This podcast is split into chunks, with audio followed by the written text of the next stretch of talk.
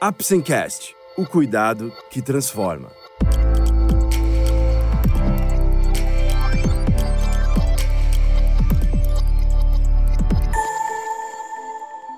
Hoje vamos falar sobre suicídio. Você vai conhecer um pouco mais sobre o assunto, como a quantidade de casos no Brasil e no mundo, fatores que podem levar ao suicídio e formas de combate, como a importância do Centro de Valorização à Vida, o C V V. Vamos lá? O ApsenCast é um oferecimento da Apsen Farmacêutica. Através desse podcast, vamos levar para você conhecimento e informações de qualidade sobre temas relevantes na área da saúde, de uma forma leve e acessível, porque para nós da Apsen, cuidado também é instruir.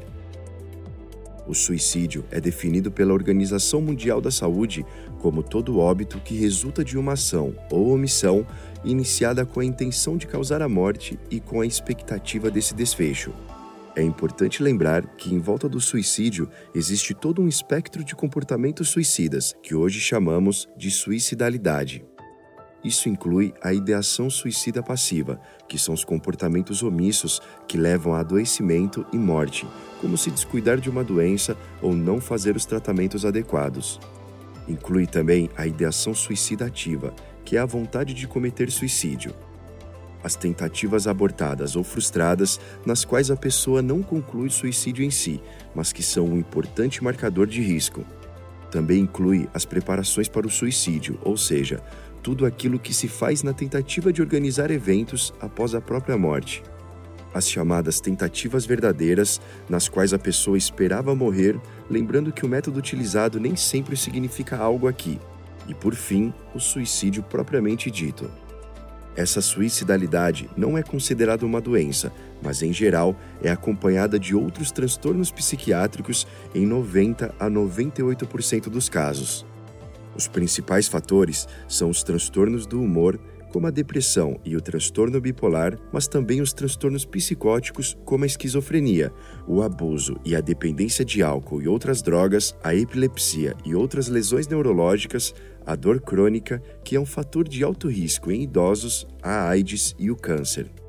A chamada ideação suicida, que nada mais é do que a vontade de morrer, é um importante fator de risco para o suicídio, mas a maioria das pessoas que apresentam ideias suicidas nunca chegam a concretizar uma tentativa, e a relação entre ideias e tentativa em si ainda é muito pouco conhecida.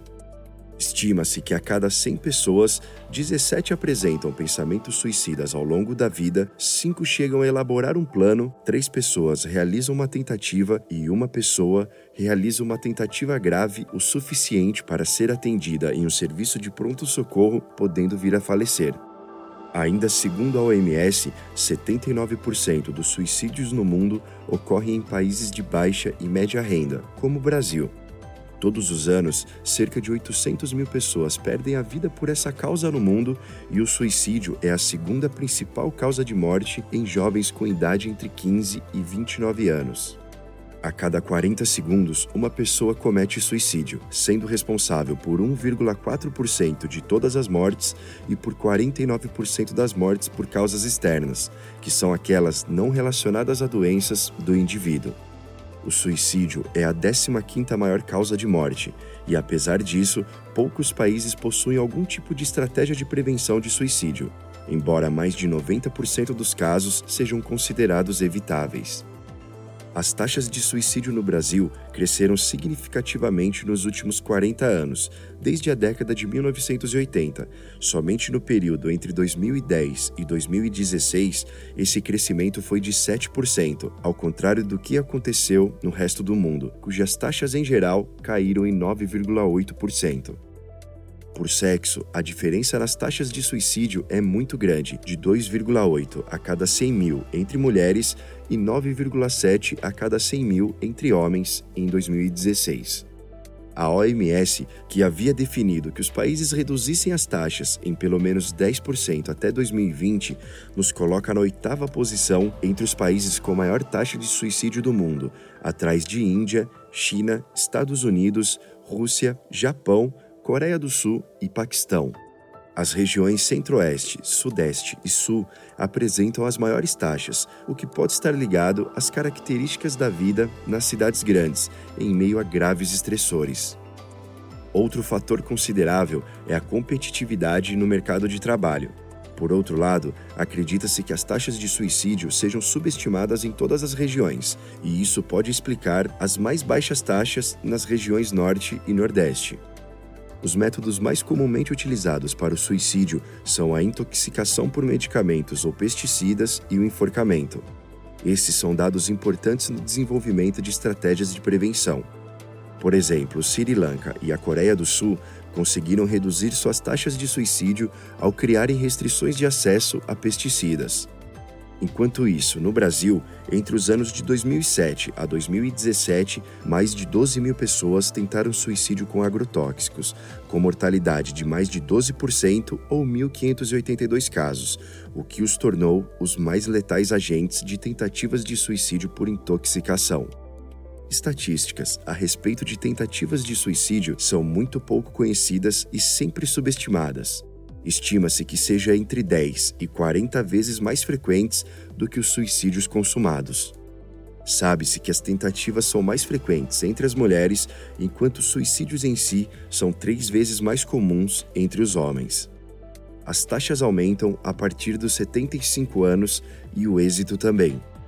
Um a cada cem adolescentes que tentam suicídio conseguem executá-lo, enquanto um a cada um vírgula um idoso é eficaz na tentativa. Os idosos apresentam riscos mais específicos do que o resto da população, como maior isolamento social, menor suporte familiar com perda de cônjuge ou morando em áreas rurais ou distantes. Também tem menor atividade e menor rendimento econômico, o que gera um sentimento de não produtividade e insatisfação. Lembrando que vivemos em uma sociedade que valoriza a produtividade e o desempenho. Os idosos apresentam mais das chamadas comorbidades, que são as doenças que ocorrem de forma concomitante, como pressão alta, diabetes, dor ortopédica e várias outras que se complicam cada vez mais e que complicam inclusive a saúde mental.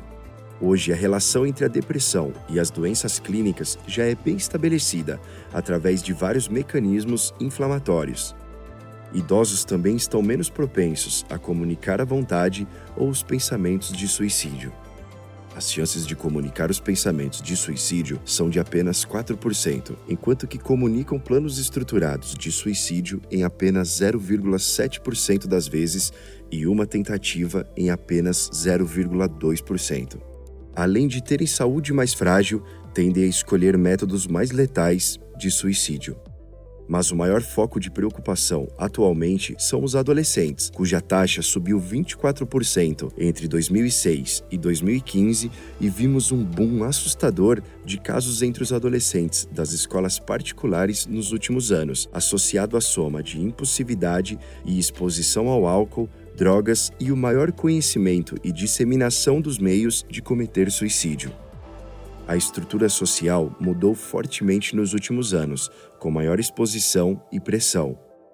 Agora estão expostos ao cyberbullying e muitas vezes a um completo isolamento ao mesmo tempo. Enquanto isso, esses adolescentes têm menores condições de lidar com adversidades, a própria depressão, a ansiedade e o estresse. Abre-se espaço para o surgimento de movimentos como a Baleia Azul e outros de comportamento suicida e autolesivo. Meninos ainda estão mais expostos à violência e isso os torna mais propensos, seguindo essa faixa etária e a tendência da população geral, se matando três vezes mais do que meninas, que também apresentam mais tentativas do que meninos. Os métodos de suicídio podem ser vários, mas o suicídio não é necessariamente um ato ativo.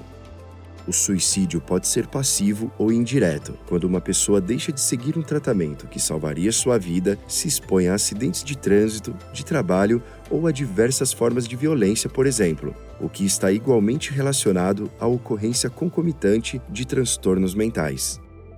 Vários mecanismos fisiológicos tentam explicar o fenômeno do suicídio. Os estudos mostram que ele está relacionado a baixas concentrações de neurotransmissores como a serotonina e a adrenalina, que são fundamentais para uma adequada regulação do nosso humor. também pode estar associado a uma série de lesões estruturais cerebrais. E talvez uma das alterações mais relevantes seja um pico de um hormônio chamado cortisol, conhecido como hormônio do estresse. A esse pico hormonal é acreditado o desespero do momento do suicídio.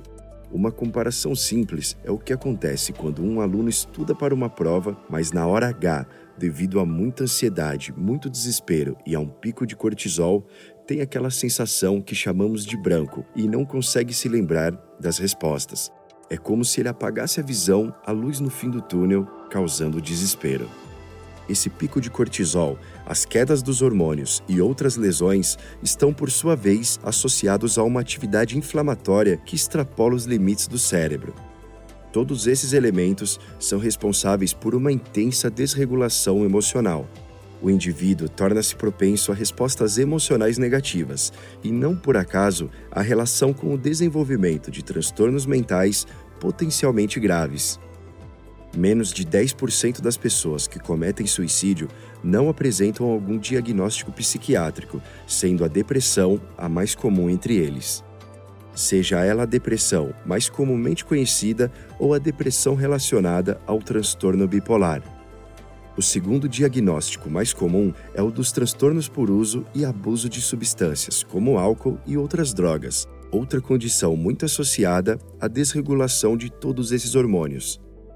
O indivíduo acaba acometido por uma série de fenômenos que culminam em sentimentos com os quais não consegue lidar, por vezes sequer nomear, resumidos nos chamados quatro Dês. Para facilitar a memorização e para que sirvam como sinais de alerta aqueles à volta das pessoas em risco: depressão, desespero, desesperança e desamparo. A tudo isto pode-se juntar um quinto D, o da dependência química, que, quando presente, aumenta muito o risco de suicídio. A depressão foi a principal causa de incapacidade no ano dois mil no mundo e, segundo a O M S, é um problema de saúde pública mundial. O Brasil apresenta a maior prevalência entre os demais países de renda média, com dezoito vírgula quatro por cento da população, sendo que desses cinquenta por cento a sessenta por cento não são diagnosticados ou tratados adequadamente. Pacientes deprimidos apresentam risco de suicídio cinco vezes maior do que outros. Quando não tratados, cerca de quinze por cento dos pacientes com transtornos de humor, como a depressão, cometem suicídio e pelo menos sessenta e seis por cento de todos os suicídios são precedidos por depressão. Já transtornos de abuso são capazes de predizer características da tentativa de suicídio. O uso de maconha aumenta o risco em duas vírgula três vezes em homens e quatro vírgula oito vezes em mulheres. O de heroína em quatorze vezes. O uso abusivo de opiáceos parece aumentar o risco de suicídio por arma de fogo. Além do adoecimento da vítima do suicídio, as pessoas ao seu redor também adoecem, sendo conhecidas como sobreviventes enlutados do suicídio. Estima-se que até cinquenta pessoas são tocadas de forma irreversível para cada suicídio que ocorra e deverão passar por diversos e demorados estágios do luto, como sentimentos de autoculpabilização, isolamento, estigma e preconceitos sociais, raiva e outros, até que possam tentar retomar suas vidas. Enquanto sociedade, é importante que possamos identificar os indivíduos em risco para que, assim, possamos protegê-los, removendo ou tratando justamente os fatores que os colocam em risco, sempre que possível. O principal desses fatores é o histórico de tentativas prévias de suicídio. Esse deve sempre ser o que mais chama atenção no acompanhamento de pessoas com transtornos mentais. A idade do indivíduo também é importante.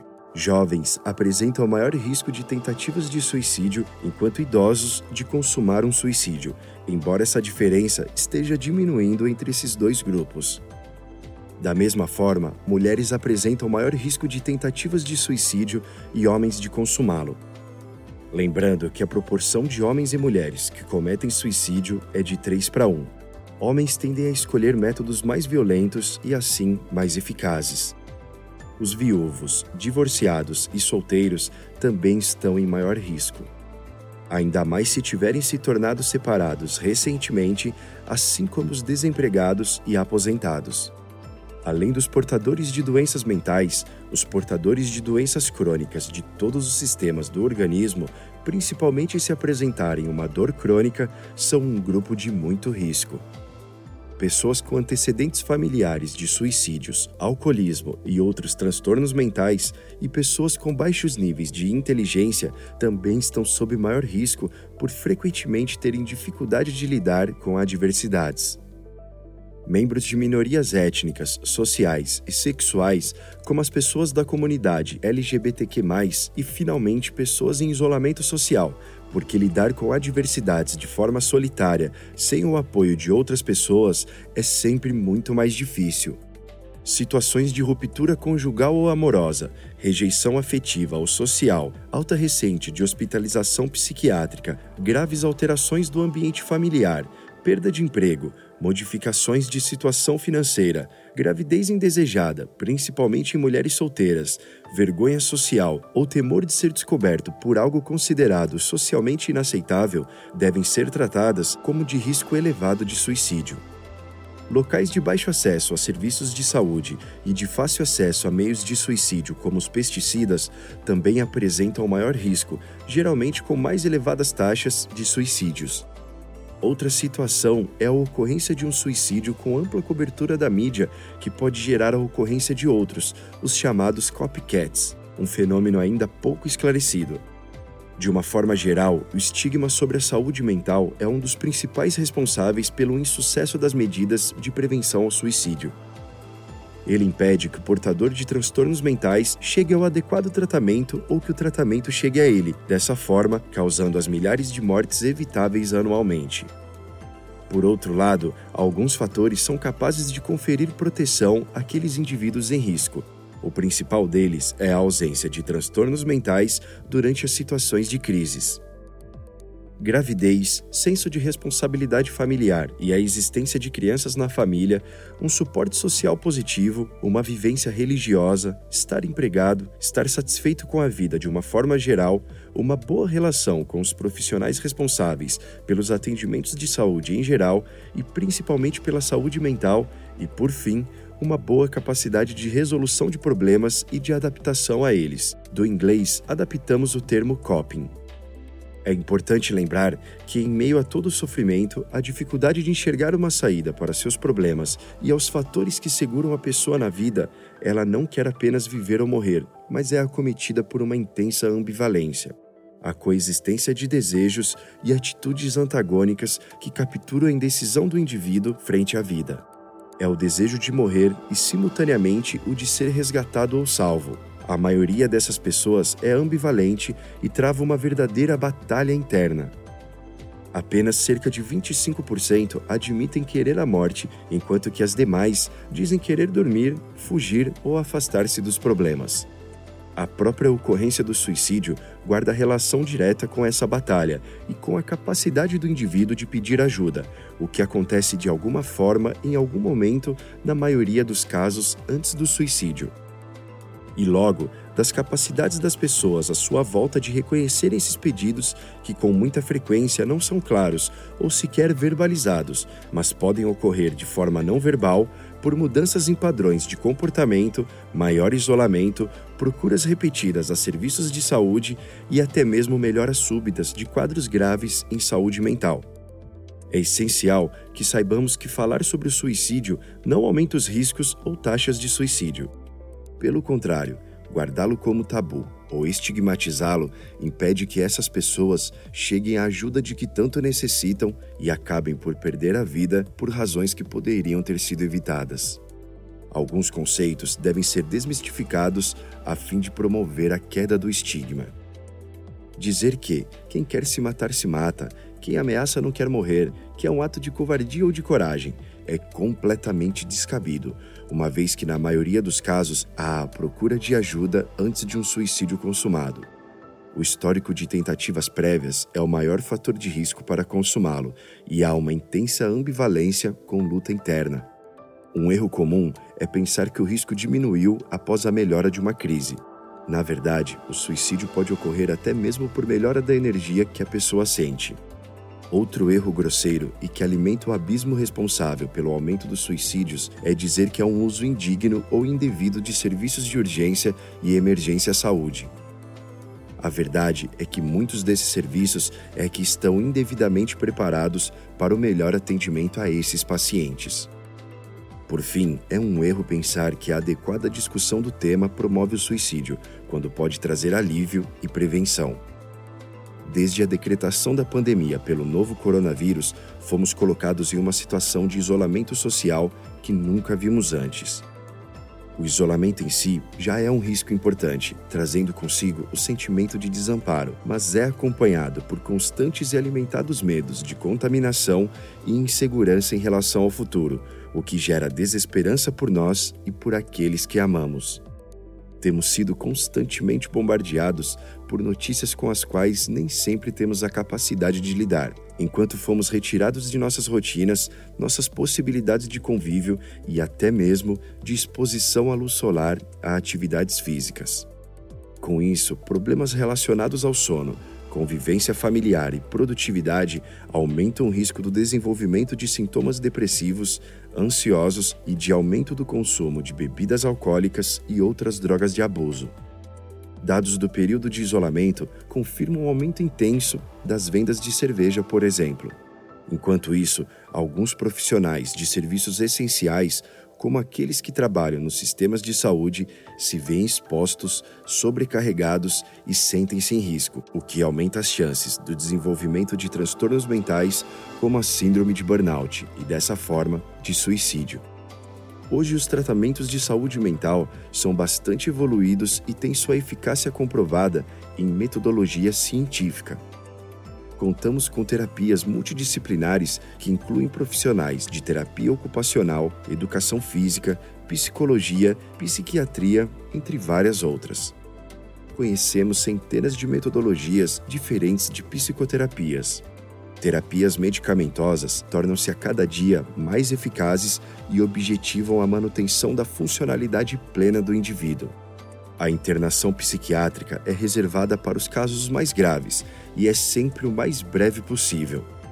Por fim, em momentos de necessidade imediata, além dos pronto atendimentos, serviços como o Centro de Valorização à Vida, conhecido como C V V, estão disponíveis por telefone para dar suporte psíquico através do telefone um oito oito. É importante lembrar que a Associação Brasileira de Psiquiatria tem uma parceria com o C V V para melhor orientar e ajudar no atendimento e encaminhamento das situações. Acima de tudo, rompa a barreira do silêncio. Esse foi mais um episódio do ApsenCast. Esperamos ter conseguido esclarecer um pouco mais sobre o suicídio, como a quantidade de casos no Brasil e no mundo, fatores que podem levar ao suicídio e formas de combate, como a importância do Centro de Valorização à Vida, o C V V. Lembre-se que, para o diagnóstico e tratamento corretos, é essencial procurar um profissional da saúde. Obrigado por ouvir o ApsenCast e até o próximo episódio. Este é um podcast feito pela Apsen em parceria com o doutor Calil Dualib, médico psiquiatra, C R M quatro sete seis oito seis. Apsen Farmacêutica, o cuidado que transforma.